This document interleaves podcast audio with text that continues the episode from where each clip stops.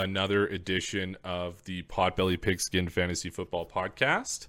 My name is Liam. I am joined by Graham again tonight. I, I feel like Zach's more just of a he's a guest host now. Like a guest sorry. he makes guest appearances. He's just a guest. so uh hopefully maybe we'll see before the he's, end of the season if we can get him on one more time. He's he's a fictitious thing that we reference all the time but never see. Exactly. Uh, that's real good. He's like uh, he's kind of like my girlfriend in high school. oh, I love it. All right, so we are gonna touch on the first half of the matchups for week sixteen. Uh, week sixteen. Um, hopefully, hopefully you made it through. It was a bit of a week. Week fifteen was absolutely insane. So I know that some uh, some people are probably a little bit disappointed, especially with some of the names, some of the big names that have that had disappointing weeks. So um, we'll start off with some news though. Just uh just i mean it's it's tough because there's we're recording on a tuesday night on a tuesday night and there's two football games on tonight. So not all the news is to be here. Um not all of the the amount of points allowed when we're talking about matchups are going to be 100% accurate but they're going to be like 99% accurate so um it, it will be pretty close. It's still going to give you a great idea of what the matchups are going to look like going into Week 16. So we'll get to that in a bit. Um, just touching on some news: Leonard Fournette on injured reserve. Mike Evans has a hamstring injury. Chris Godwin is out for the rest of the season with uh, a torn ACL. Um, the Bucs signed Le'Veon Bell. Um, the Jets activated Mike White off the COVID nineteen list the Bills placed Cole Beasley on the COVID 19 list. Um, MVS, uh, he's been placed on the COVID 19 list. Uh, Tyler Lockett and both Alex Collins didn't uh, didn't play tonight because they weren't able to get them off the list. Um, Washington has repl- uh, has placed J.D. McKissic on the IR, so it is Antonio Gibson for the rest of the year by himself. Um, another big one. We've talked about the Bucs like that offense losing all the, those three pieces is huge because I, I, say three pieces because Evans is probably out. Um, but Kansas City, you're talking Tyreek Hill and you're talking about uh, Travis Kelce are both on the COVID list. So is the kicker, but we don't really talk about kickers a whole lot here. Um, and yeah, I mean, there's there's news on Elijah Mitchell, who he's he is a game time decision is what they're saying. So they're the Thursday nighters. So I, mean, you'll know at the beginning of the week, which will be good. Um, and then yeah, it looks like it's been a lot of other, a lot of other COVID nineteen issues. Um, you got Austin Ekeler, who was posted uh, placed on the COVID nineteen list. So I mean, you got to watch out, see if he's going to play this week. Uh, Joe Mixon suffered an ankle sprain. He's Got to watch watch his health going into the week. Um, the Titans have designated AJ Brown to return from uh, from injured reserve, so he could be coming back this week. Um, and then Jared Goff on the COVID nineteen list. Daniel Jones is out for the remainder of the season, so start whatever defense plays against the Giants. Um, Teddy Bridgewater is hurt, so that's a big shot to the pieces on Denver. Um, and then other than that, I think it's a lot of guys going on the COVID nineteen list and some guys coming off. So just make sure you're paying attention to your lineups and your uh, your players on your team. So, uh, did you have anything to add to the news there, Graham? No, uh, just that uh, Ekeler's probably not going to be given a whole bunch of jerseys if he's missing time at this point. No kidding, eh? There's no way that he's going to help anybody win their fantasy championship. So, yeah, sucks because I I do like seeing players that are that are into the fantasy football aspect of it. So, and I, I, I really, I, I was like really excited. He he put a full season together, uh, number two in uh, most formats, and uh, yeah, it's unfortunate. All right, well, we will get right into the matchups going into Week 16. Um, let's start out with Thursday nighter. I already kind of talked about it. It is San Francisco against Tennessee. Uh, Tennessee's allowing the looking at the San Francisco side of the ball first. Tennessee's allowing the tenth most points to the quarterback, thirty second most to the running back, second most to the wide receiver, 28th most to the tight end, and then second most receiving yards to the wide receiver.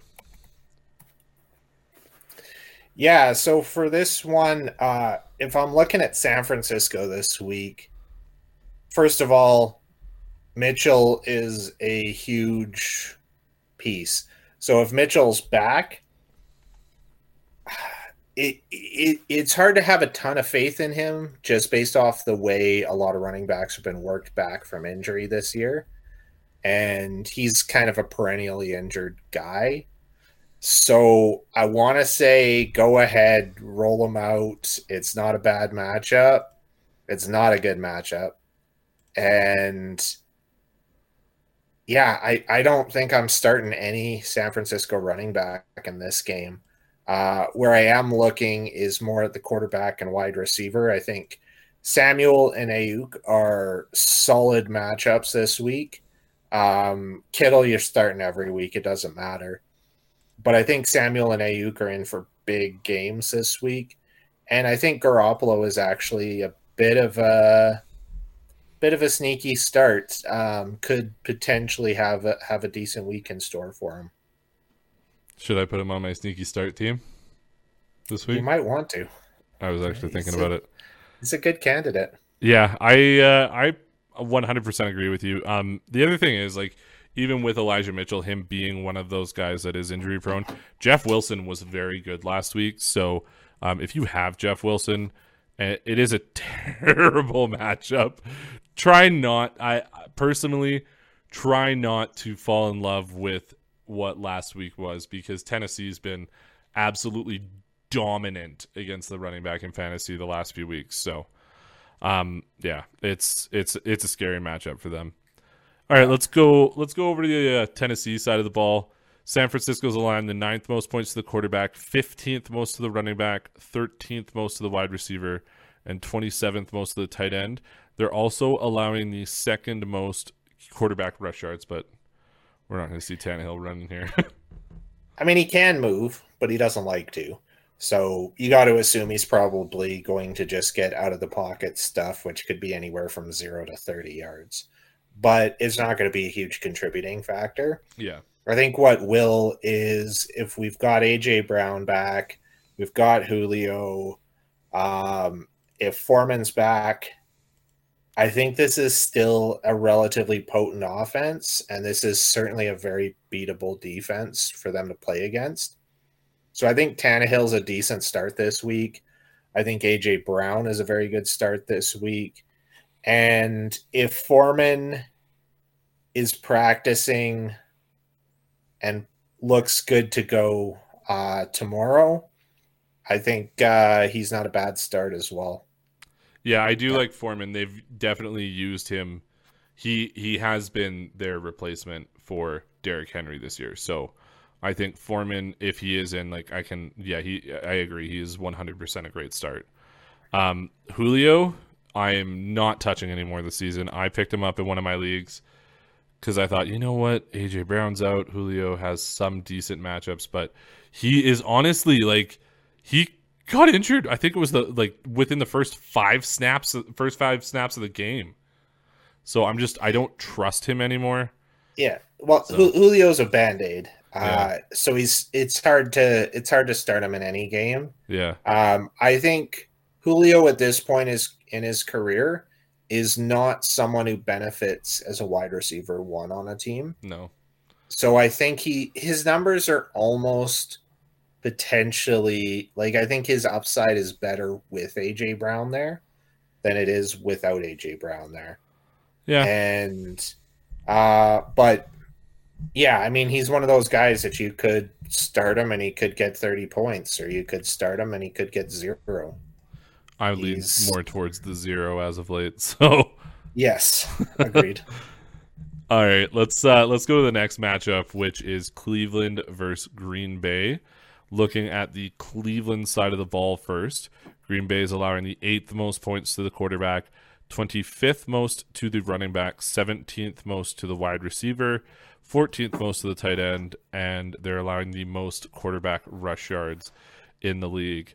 Um, I don't know if it is going to be Baker this week.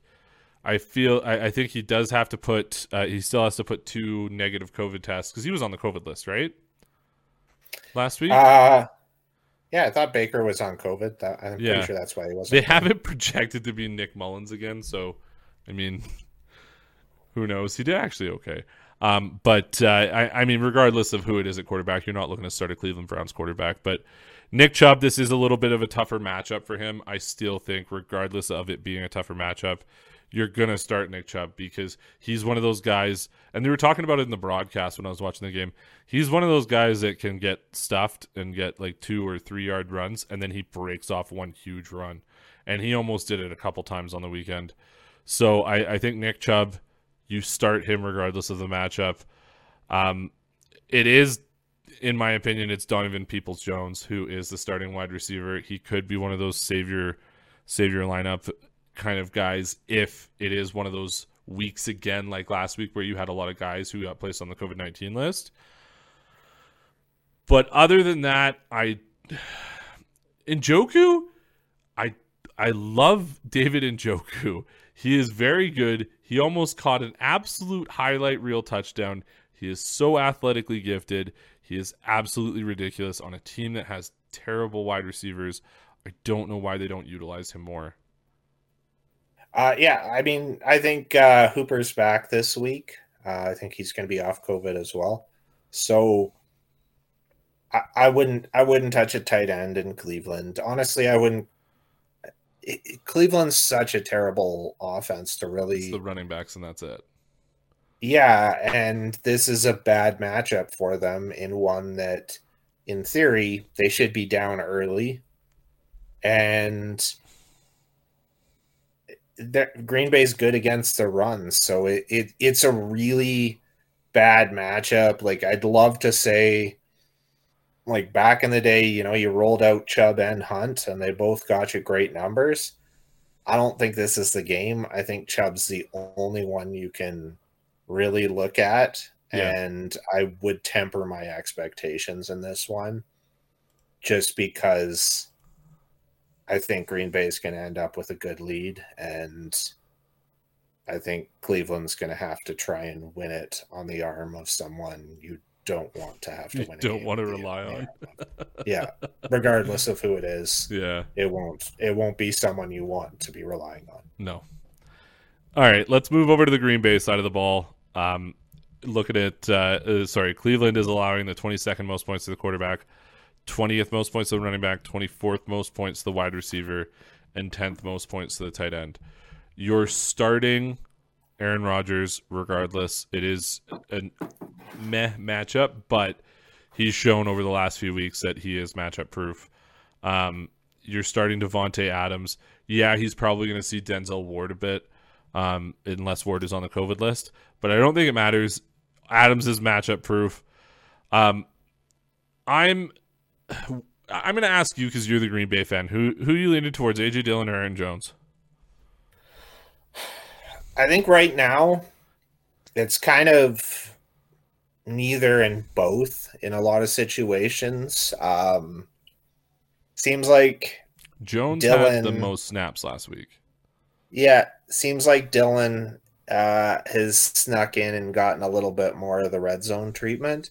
Um, but I think either one could outplay the other on any given week. Uh, I think if you have both of them and you're trying to figure out who to start, I think the answer is I don't know. uh, if you have one or the other and you're looking at who to start, I think the answer is that both are decent flexes and neither is a solid like RB1, RB2 call. So I tend to lean AJ Dillon just based off of what you said in regards to Green Bay is probably going to be up. And I think yeah. with Aaron Jones still dealing with a few injuries, they could definitely just use Dillon as that guy who's just going to close out the game kind of deal. He's just going to run. And, I mean, he's he's a beast. He's absolutely massive. He's such a strong runner. I I think they'll probably just use him to tire out the defense and run out the clock. So, um, and yeah, I think that kind of leans toward not being able to play any secondary wide receivers on Green Bay too. In this yeah. matchup. Oh yeah, yeah. I, I think uh, Davante is your only yeah. real pass catcher. All right, well, let's move on to the next matchup, which is Indy versus Arizona. Looking at the Indy side of the ball, Arizona is allowing the 29th most points to the quarterback, 26th the most points to the running back, 9th most points to the wide receiver, and 31st most points to the tight end. So, uh, on paper, this is a terrible matchup for most of their players. Uh, in reality, this is an Arizona defense that started the year amazingly well and have slowly tapered off to the point that they let Detroit put the hurt on them last week. So bad.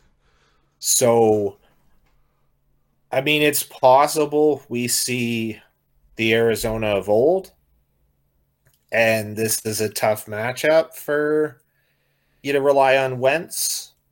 Um, I think I think you're definitely safe to put in Pittman and obviously JT you're starting every week. If if you need me to tell you that uh, you probably shouldn't be, be playing fantasy. But uh or you shouldn't still be in the playoffs anyway. no kidding. But uh but Carson Wentz is, is interesting. Um I have two minds on him and I I think this is he he's been really good at not turning the ball over yeah of late uh, and he's been very precise with his throws. He hasn't been trying to make a lot of big plays because that hasn't been their offense as much. Um, but I think this is a game where you can probably rely on him to get you somewhere between 15 and 25. Okay. So if you're in a position where you don't need a big win from your quarterback, he's a fairly safe floor, I think. Um, I I personally probably staying away from Carson Wentz this week.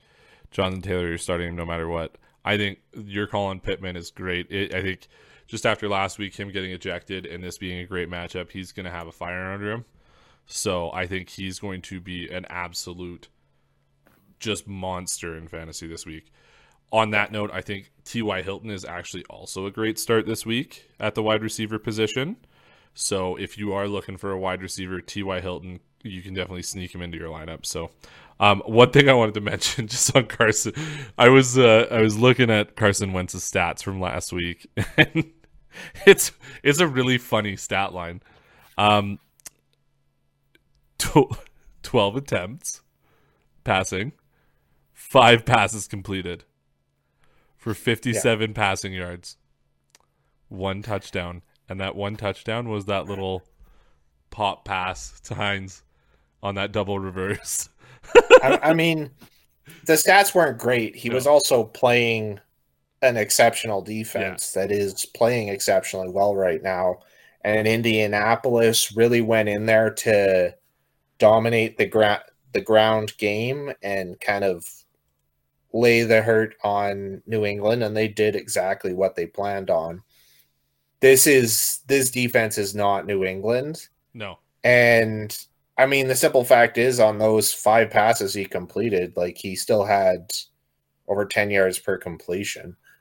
Uh, there were just a bunch of incompletes. And honestly, a lot of the situations where they had Wentz throwing weren't ideal situations. When you're throwing on third down most of the time, that's not a good time to be getting completions. No. Uh, so I don't Especially I don't think defense. you can Yeah, I think you look at the stat line for the fact that he didn't have an interception despite the fact that he was thrown on third down a lot, which is not a great time to be throwing, especially against a defense like that.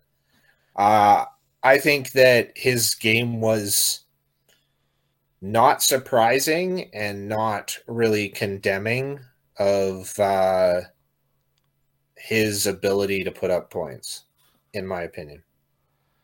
All right, well let's uh, let's move over to the Arizona side of the ball because there is some interesting conversations there.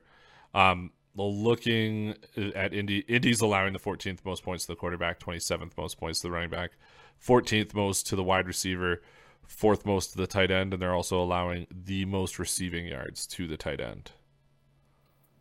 Yeah, so I mean, Edmonds is back. He's, you know, healthy. I think he will cut into Conner's workload, which against a defense like Indy is really unfortunate because you wanted Conner to be a workhorse because I don't think this is a good matchup at all. No. Uh, I think there is also a possibility, especially based off last week, that Indy might end up up early and kind of actually beat the crap out of Arizona. I don't have a lot of faith in Arizona's offense at the moment. Yeah, that's what I was going to say too. So, and and honestly, there there's almost no team in the league that I think is more scary to play against than Indy. Yeah. Uh, they've got their corners back, so yeah, they're ninth to the wide receiver, but that was because they were playing with bench warmers. Uh, no, Indy's fourteenth to the wide receiver. Arizona's oh, fourteenth. Yeah. Yeah, 14th. It, it, doesn't matter. Like they were playing with glorified pylons for a little while yeah. there at corner. Like Indy is Indy's corners are very good. Yeah, their Rock Ya-Sin's taken a huge step. Their defense, top to bottom, is very good, and they are they're not a that you don't want to be playing them any week. And this is Arizona is coming off of an embarrassing game. Yeah and that's off of a couple of really bad performances before that. I, I don't know who you really trust. I don't think Kyler's a great start.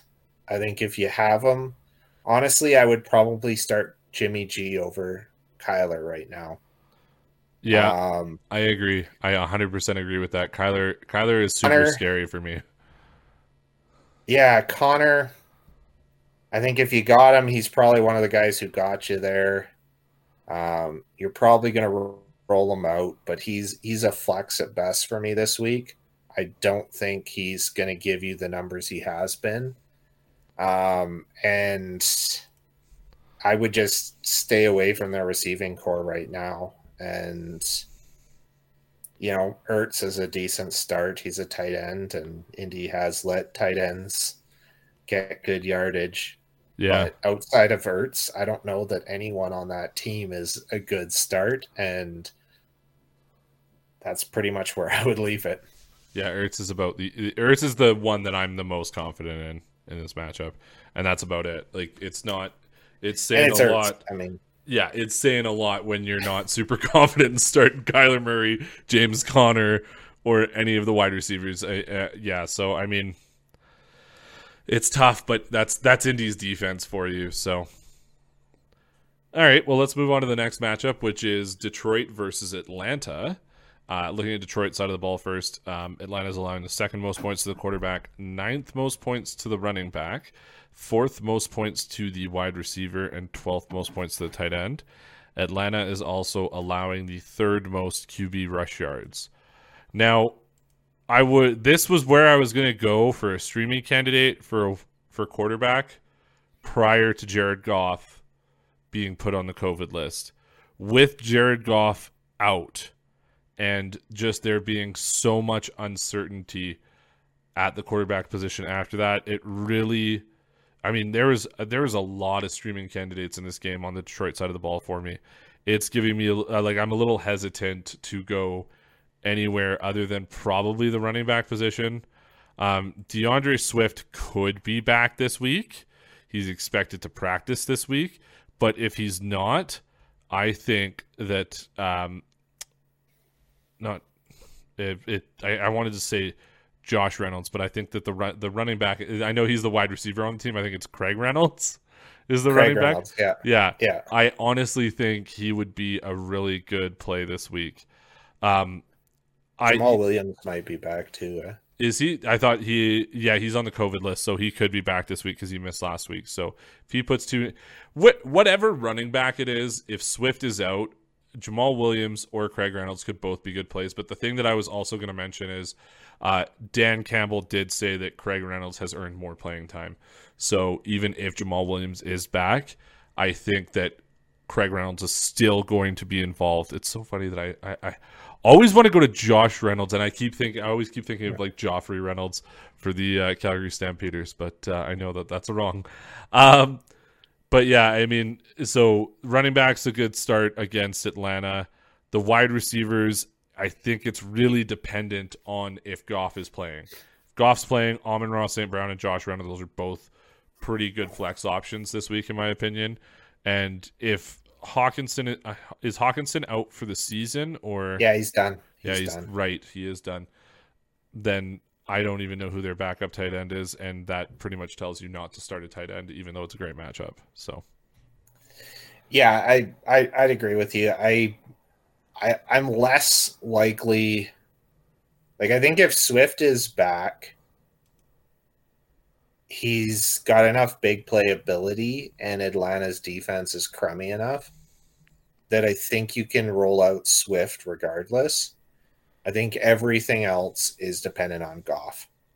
If Goff isn't there, I don't know if Williams and Reynolds combine where it's going to break down for the percentages, who's good to start, who's not. Um, I wouldn't touch a wide receiver if Goff isn't playing, which is incredible to say, but true. yeah. Um, Feels weird coming so, out of your mouth. yeah, I think Goff is a great start. is is a good start. He's not great start ever, but he's a good start this week. And yeah, St. Brown and Reynolds, it, it's totally dependent on if Goff is there. All right, well, let's look at the Atlanta side of the ball. Detroit is allowing the 16th most points to the quarterback, the second most points to the running back, 20th most points to the wide receiver, 17th most points to the tight end, and Detroit is also allowing the fifth most um, rush yards to the running back position. Um, Matt Ryan, half decent streamer this week. I want to say because of the utilization of Cordarrelle Patterson, this is going to be a good week to start him. But I actually think it's going to be a good week to start Mike Davis and I don't have a rhyme or reason. I just think that they're probably going to use Mike Davis more as a traditional running back this week. While you'll see Patterson being that gadget guy, he's still going to be super. I think I think Patterson's relevant, even though his his utilization has been minimized the last few weeks.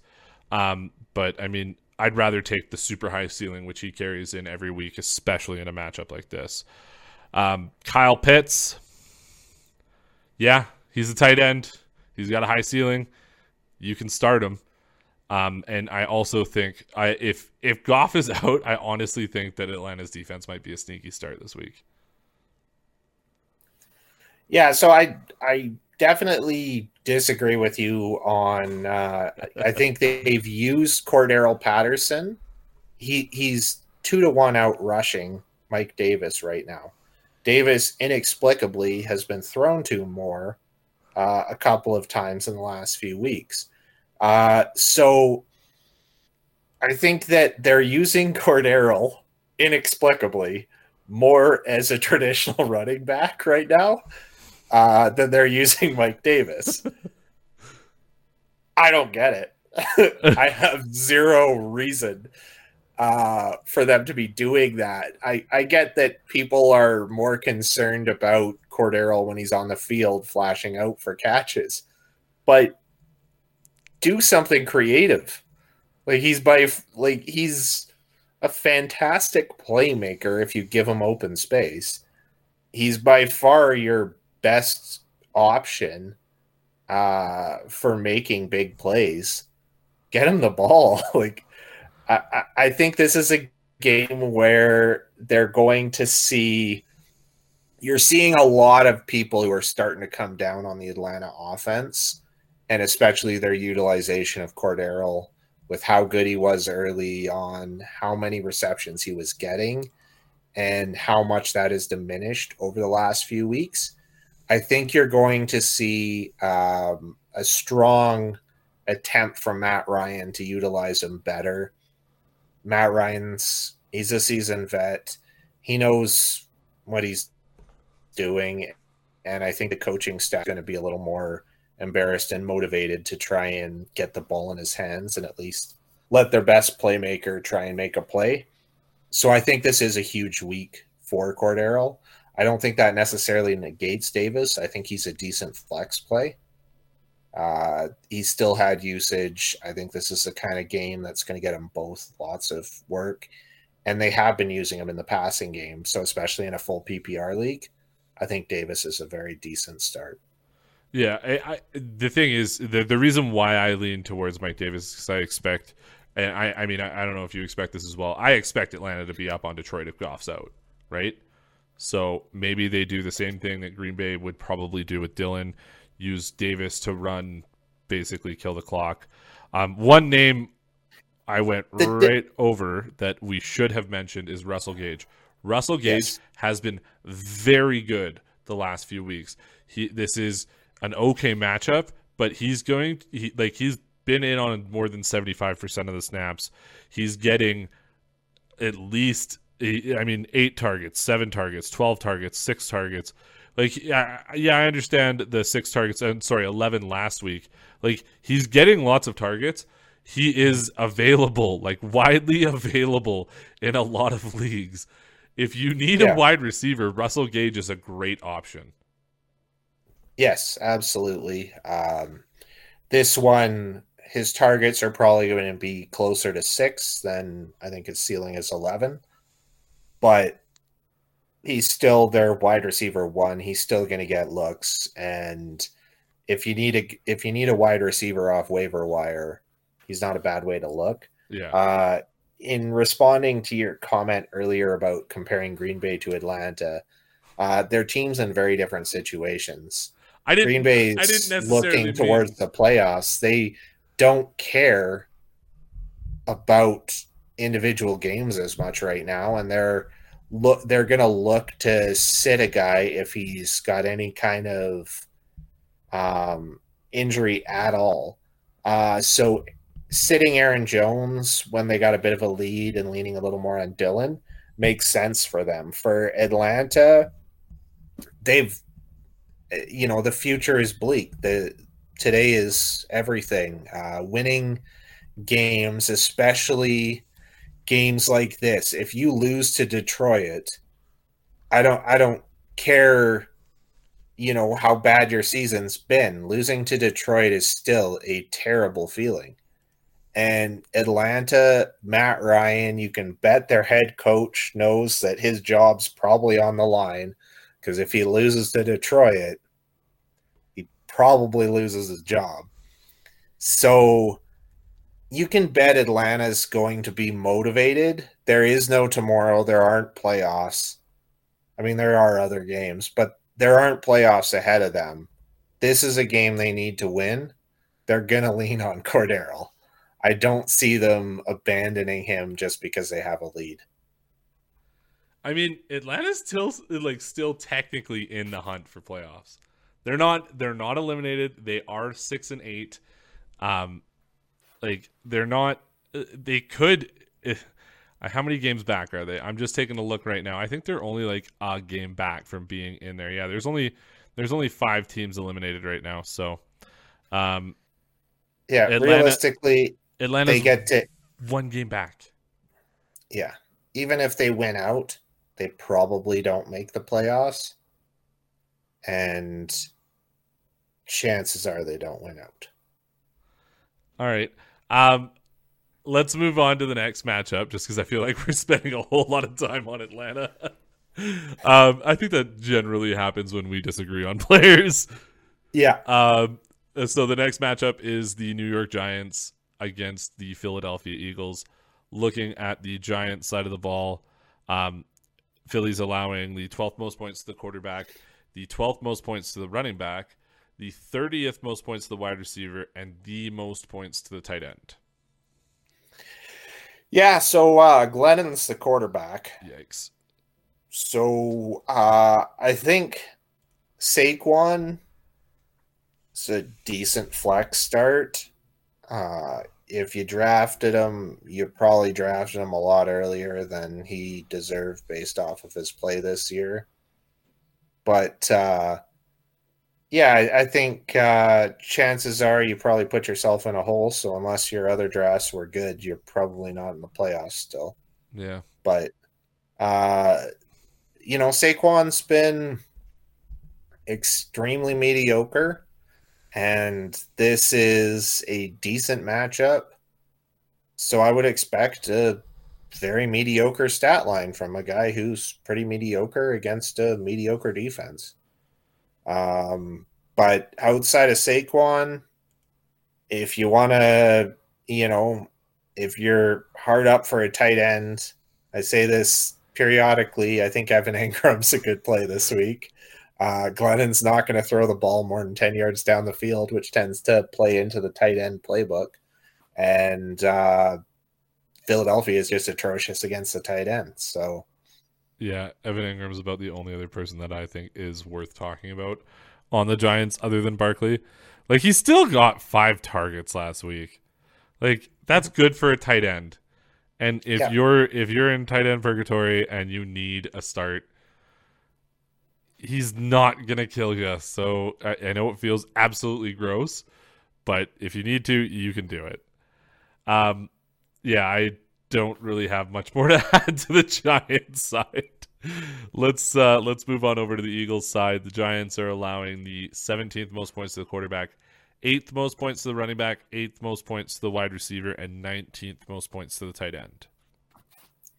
Yeah, so uh, I hate Philadelphia's offense. Um, wow, starting out hot. From a fantasy perspective, uh, it seems to be effective a lot of weeks. Um, Hurts is probably going to give you a good stat line. They'll probably do some dumb stuff that uh, a good quarterback wouldn't, but he'll also get you some rushing yards and make some big plays, which gets you decent fantasy points. Uh, uh, like I think you got a four-headed monster in Philadelphia, and I use monster very figuratively. Um, they are not uh, scary to actual teams, but uh, Hurts, um, Sanders, Smith, and Goedert are I think all good starts this week. Yeah, and I mean Hurts had a pretty good night tonight. Um, yeah, against... but he also had a terrible night for a large amount of the game. I know, I know he did, and he's this is what he's done all year though. This he's he's awful, awful, awful through like three and a half quarters, but for like the last quarter and a half, he just he gets you fantasy points. Too many quarters in that. Yeah, I, sorry, my math four. did not match up there. I meant four. two and a half quarters. I said three and a half. Uh, yeah. Two and a half quarters, and then the last quarter and a half. I was looking at numbers on the page, looking at stats, and I looked at a three. You ever do that where you like you're looking at something and it just you say the words when you're thinking about something else? Oh yeah, I'm terrible it happens. That. Um. Anyways, so I, I I mean it's a it's a pretty good matchup for Hurts. I think Hurts is matchup proof. Eh, you're gonna he, you're he's gonna panic you for that first part of the game. You're not gonna like it, but then the end of the game will come around and you'll be super happy. Um, but yeah, I agree with your with your takes on all of the uh, the the skill position players after that. So let's move on to the next matchup, which is Jacksonville versus the New York Jets. Uh, looking at the Jacksonville side of the ball, the Jets are allowing the sixth most points to the quarterback, the most points to the running back, the 23rd most points to the wide receiver, the 18th, uh, sorry, the eighth most points to the tight end, the second most rush yards to the running back, and the second most um, receiving yards to the running back, as well as the fifth most receiving yards to the tight end. So, I I really, really this is the this is the last chance I'm giving him. Trevor Lawrence, I have told you to start him before. I know I said last week that I was never I like I had lost complete faith in Trevor Lawrence. They got rid of Urban Meyer, Urban Meyer who apparently is awful, like a terrible human being. Um, they've got rid of Urban Meyer.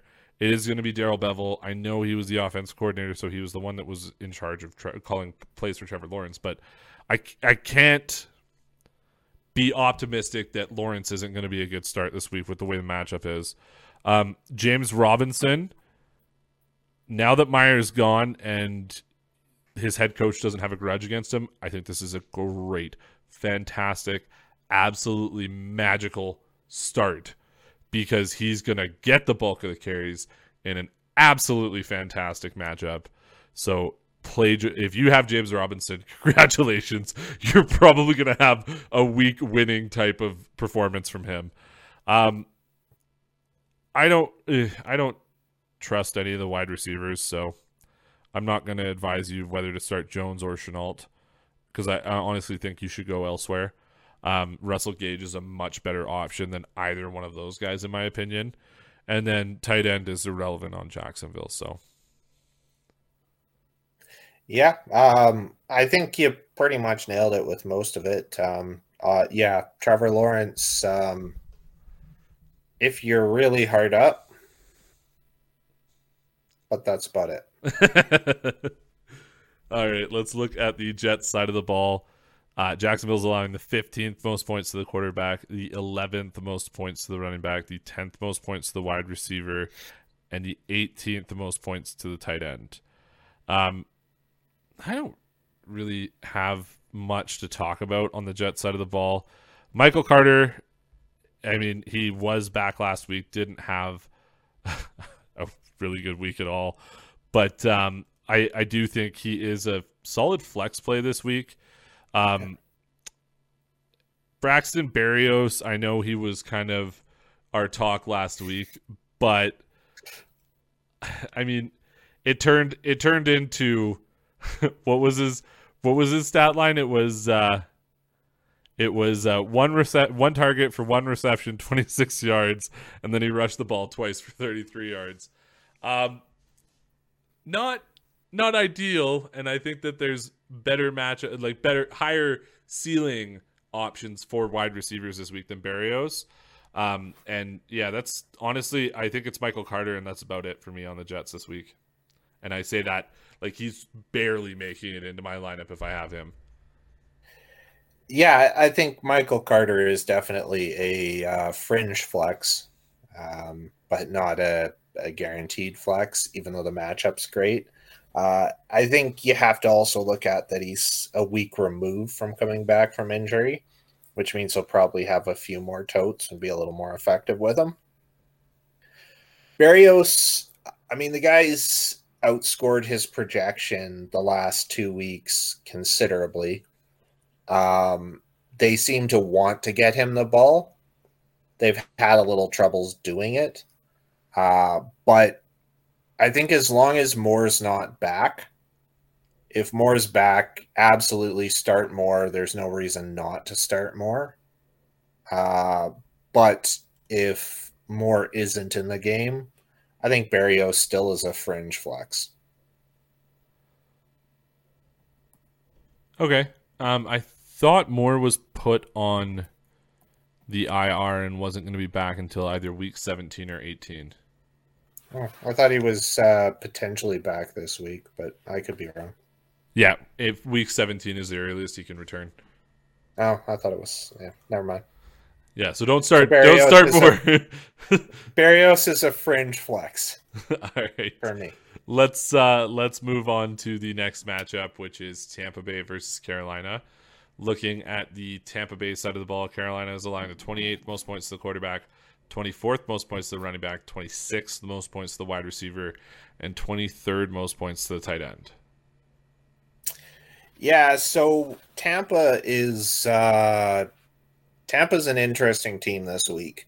They're missing a lot of pieces and they're filling them in in some interesting ways. I think personally, I think Brady's still a good play this week. I know Carolina's not a great defense to play against, but Brady traditionally has been dominant following embarrassing losses. And last week was and embarrassing. Last week was potentially the most embarrassing game of his career. I feel like Brady is going to come back with a head of fury and uh, he's going to have Brown. He might have Evans. Uh, I think Brown is a fantastic start regardless. uh, because Evans and Godwin play very specific roles, but Brown can do everything and tends to pick up everything the one left when one of them misses, but still do a bit of the others. So I think Brown is like a fantastic pickup. He's on a lot of waiver wires. Go get him. If you can get him, get him, throw him in. I think he'll be fantastic in this matchup, despite the fact that it's not a good matchup on paper. Uh, but yeah, I think Brown, Evans, I would throw Gronk out, and I think Ronald Jones is also a very good start uh, if he plays. Yeah, I 100% agree. Uh, Ronald Jones is expected to play. Fournette is out for the remainder of the fantasy playoffs, um, and then Godwin's out. Yeah, I think I think this might end up being a bloodbath divisional matchup. Like you said, Brady embarrassed last week. He honestly, he reminded me so much of a toddler having a tantrum last week, just swearing at the sideline of the opposing team, just breaking a tablet. Like, ah. He just... looked he, he looked so he he looked uncomfortable and he looked completely pulled out and who know who knows what caused that um I know Carson Wentz uh, made a claim suggesting that uh, uh, I forget the lineman's name, but tried to hit him in the nuts. Oh yeah, uh, I saw game. that. Yep. Um, so who knows what happened to throw him off? Uh, whatever it was, he better get his shit straight because guaranteed that player's probably going to brag about it, and some other guys are going to know this piss Brady off. But uh, yeah, I, I mean, it's it's hard to believe that you know the goat doesn't get his shit together. Yeah, great winner, sorest loser. he's he's a he's very much like uh, Rivers. Oh yeah, was back in the day, just you know more talented and successful, but uh, one of those guys that players love playing with because they're when you're always fiery. They they like playing with him when they lose too because he's the guy who doesn't lose often because he's got fire in his belly and he makes sure they don't lose the next week. Guys love playing with Brady. That's why he attracts so many yeah, people to play true. around him. It is. Uh, I just I, I, can't imagine. I can't imagine how uncomfortable those sidelines are when he's angry like yeah, that. but he's not. He's not. He's not cutting people down. Like there's no. there's a difference between some of those guys you see who, when they have like OBJ back in the day, when he had a bad game, when things weren't going well, he was on the sideline screaming at other players that they weren't playing well, that they weren't getting him the ball. He was complaining about them. When Brady gets pissed off, he gets pissed off at himself. He, you know, he might break a tablet, but if you're a player on that sideline, do you really care that he just broke a tablet? If he's not over there insulting your manhood and like, you know, telling you that you're not playing well enough to his standard and it's their fault that they're losing, as long as he's not doing stuff like that, I don't think anyone's going to get too upset. All right. Well, let's look at the other side of the ball, which is Carolina. Oh, one thing I didn't mention. Um, I think this is also a great week to start Tampa Bay's defense if you have them. Um, it's been shown that regardless of who the quarterback is at, playing for Carolina, they are prone to the turnover. So they and bleed points. Yeah, Tampa Bay's defense is actually pretty good. Um, okay, looking at Carolina, Tampa Bay is allowing the 11th most points to the quarterback, 30th most points to the running back, 21st most points to the wide receiver, 13th most points to the tight end, and Tampa Bay is also allowing the fifth most quarterback rush yards. So I'm going to say that uh, if Cam Newton plays, he's a decent start this week. Yeah. I think he's going to have like six or seven turnovers. I'm exaggerating, but it'll probably be at least three. Three. Uh, yeah, that's the number I was thinking. yeah. six or seven is an exaggeration, but the reality is still pretty horrendous. Um, he'll have a bunch of turnovers, almost guaranteed. Uh, it's Cam Newton at this point. You just have to assume that. But he'll also have a bunch of rush yards, probably a rushing TD. And it's a divisional matchup, and it's one where I think Tampa's offense is going to, you know, put points up. So I think you can look at Carolina as potentially trying to match suit, which, especially against Tampa, who's tough against the run for running backs, uh, I think you can look at guys like Moore and Anderson, uh, and I think you can throw them in your lineup this week. Uh, I know Moore's been a little more of a consistent start throughout uh, Newton's kind of regime, but and you know he should be an every week start. There's no reason if he had a quarterback that was adequate, but I think Anderson's even a decent start this week based off the fact that I think they're going to have uh, a lot of throws, and I think both receivers should benefit. Yeah, definitely. I think they'll be behind, and I think they'll probably be trying to make points up. It like trying to match the offense of Tampa Bay as well as if they are so far behind. Garbage time is yeah. going to be real good for them. So I cannot uh, agree more with what you said about the wide receivers and Cam Newton. So all right, well let's uh, let's look at the last matchup of the night, which is the Los Angeles Chargers versus the Houston Texans. Looking at the Chargers side of the ball, Houston's allowing the 24th most points to the quarterback, the sixth most points to the running back, the 15th most points to the wide receiver, and the seventh most points to the tight end. I mean, the obvious starts here are Herbert. You're starting. You're starting um, Keenan Allen. You're starting Mike Williams if Ekeler's off the COVID list, which I highly, highly, highly doubt, um, then you can definitely go to um, oh, what's that backup running back's name? Uh, jo- yeah, Kelley.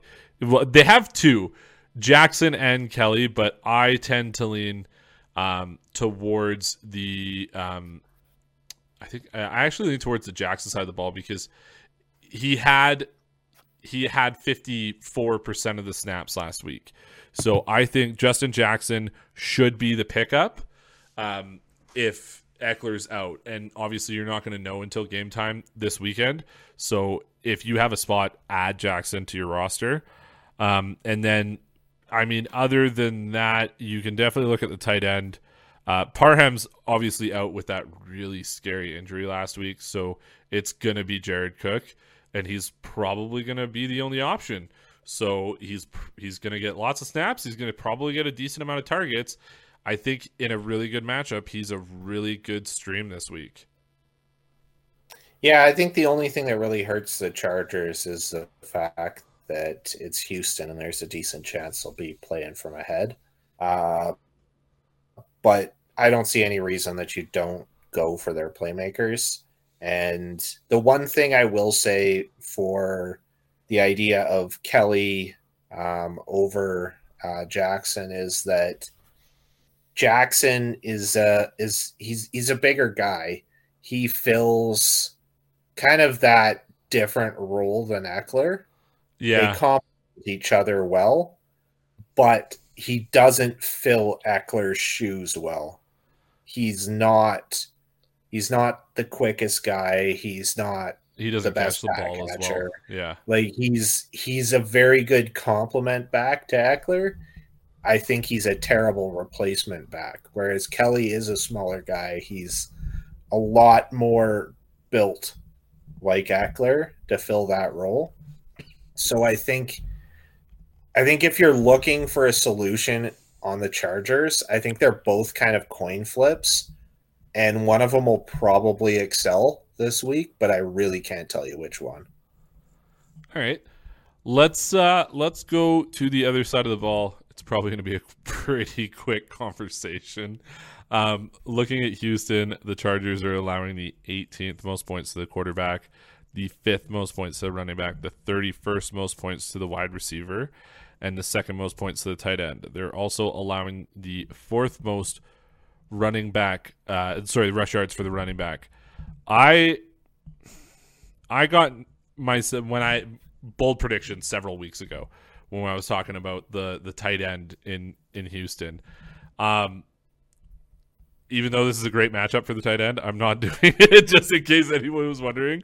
Um, I, CJ Uzomah is my forever bold prediction at tight end, and I won't ever go anywhere else again. Um, but David Johnson, I actually really like David Johnson in this matchup. He was extremely relevant last week. Um, I don't really want to go with Brandin Cooks this week. It's a tough matchup. The Chargers have been really good against the wide receiver. But if you're looking if you're looking for a flex play, I think David Johnson is probably your best case scenario. Probably get him for absolutely nothing. And uh, yeah, that's that's about it for me on the Houston side of the ball. I mean, I I definitely start Cooks. Uh, David Johnson, I think, had 24 yards last week. I know, but I, it, it's the matchup. Yeah, but I, Burkhead's been their more effective back, and he's had better usage. Burkhead was even more effective last week. Yeah, that's true. That, yeah, Burkhead did have sixty four percent of the snaps, so it if, was just. If I'm if I'm looking at either, I know all the apps tell you it's Johnson. Everybody seems to project him to have a higher, you know, total, but week after week, Burkhead outscores him. He gets more usage. He's obviously the better running back.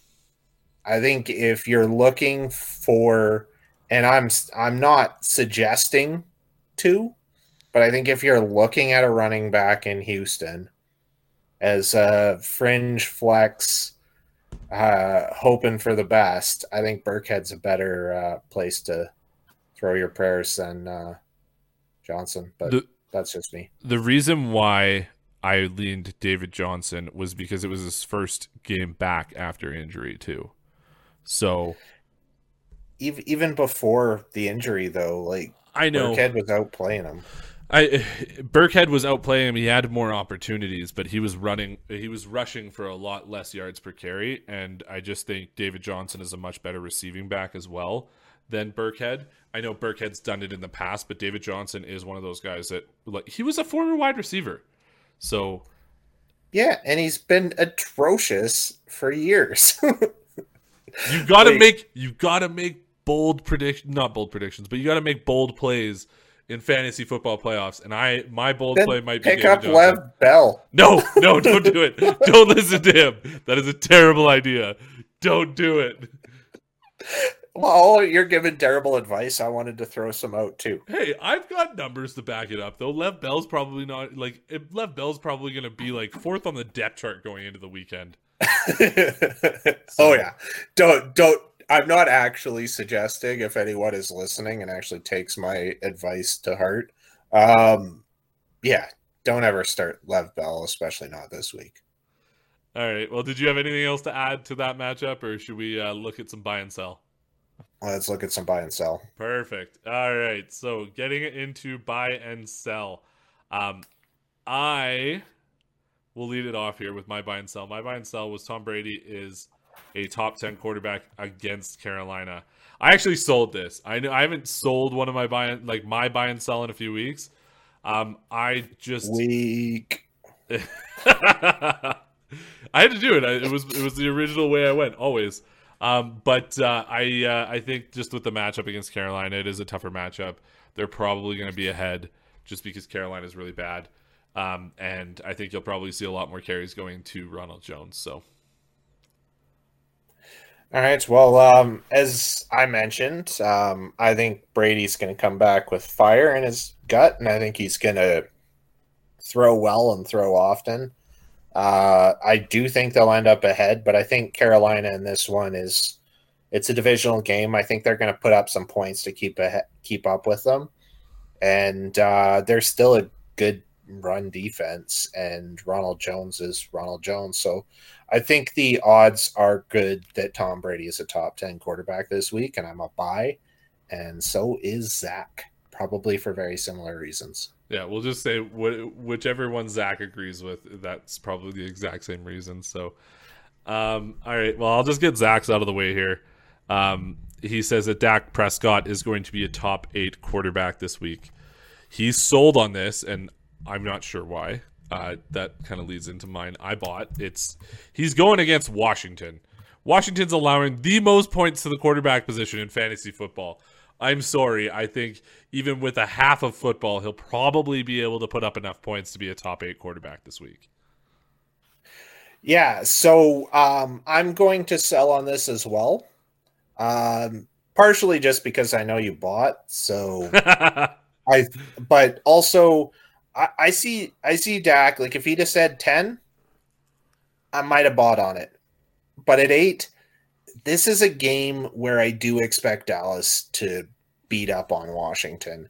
They're basically without a quarterback. They've they're going to be picking up someone from the middle of nowhere.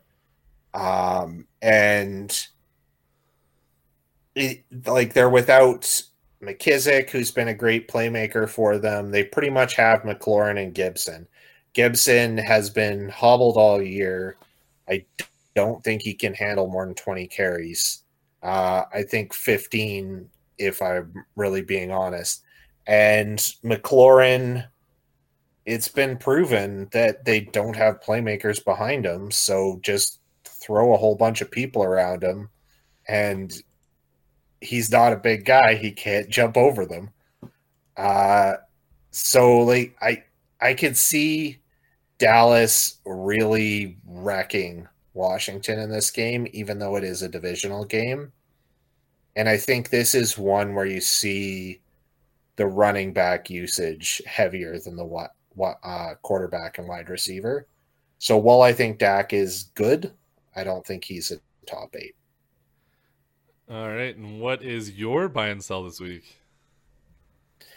My buy and sell is Cordarrelle Patterson is a top five running back this week. Uh, this is a bold prediction buy and sell, which I said I was going to stop doing.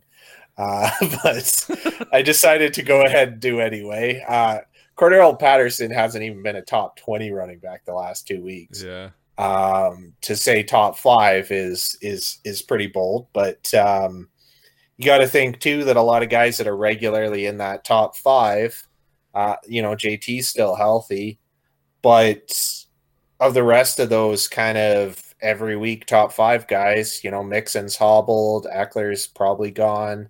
Um, I think that Cordarrelle has a shot. He's in the right matchup, and as I mentioned earlier, I think they're going to go out of their way to try and utilize him in this game because this is a real make or break it for this team. All right. Um, I sold on it because I mean I'm not going to say much more than I, I think what I said in the matchup discussion. I think it is a Mike Davis this week. So yeah, it's it's a bold prediction it too. Is. Like it's it 100 percent is something I expected anyone else to buy. On. No, and Zach also sold it. So yeah, all right. Well, yeah. uh, that wraps up the show for tonight. Uh, we will be back again tomorrow with the remaining matchups, as well as we will look at our start sit decisions for the week and end off with apparently another bold prediction. So we'll see what happens there. Um, thank you. For... I won't make my bold prediction that he's a top four. Your bold prediction will be he is the number one running back on the week. my bold he grabs bold prediction of too tomorrow bold, will be too bold. It will be uh Cordarrelle Patterson will have 100 yards receiving, 100 yards rushing, and throw two touchdowns. Just I think he's going to have at least 200 yards throwing. You know? yeah. Oh, okay. Sorry, I went with the touchdowns, yeah, but apparently, yeah. Uh, yeah. that's too much. Um. Uh, anyways, thanks. He's an everything guy. This is a utility, right? So. Yeah. Um. Anyways, thank you everyone for listening uh, or listening or watching. Uh, please subscribe to the channel. It definitely helps us out a bunch. You can also catch us on Spotify and Apple Podcasts. We will be back tomorrow. If you have any questions, do not hesitate to email us at potbellypigskinfantasyfootball at gmail.com. All right. Well, good luck and uh, good night, everyone. Cheers.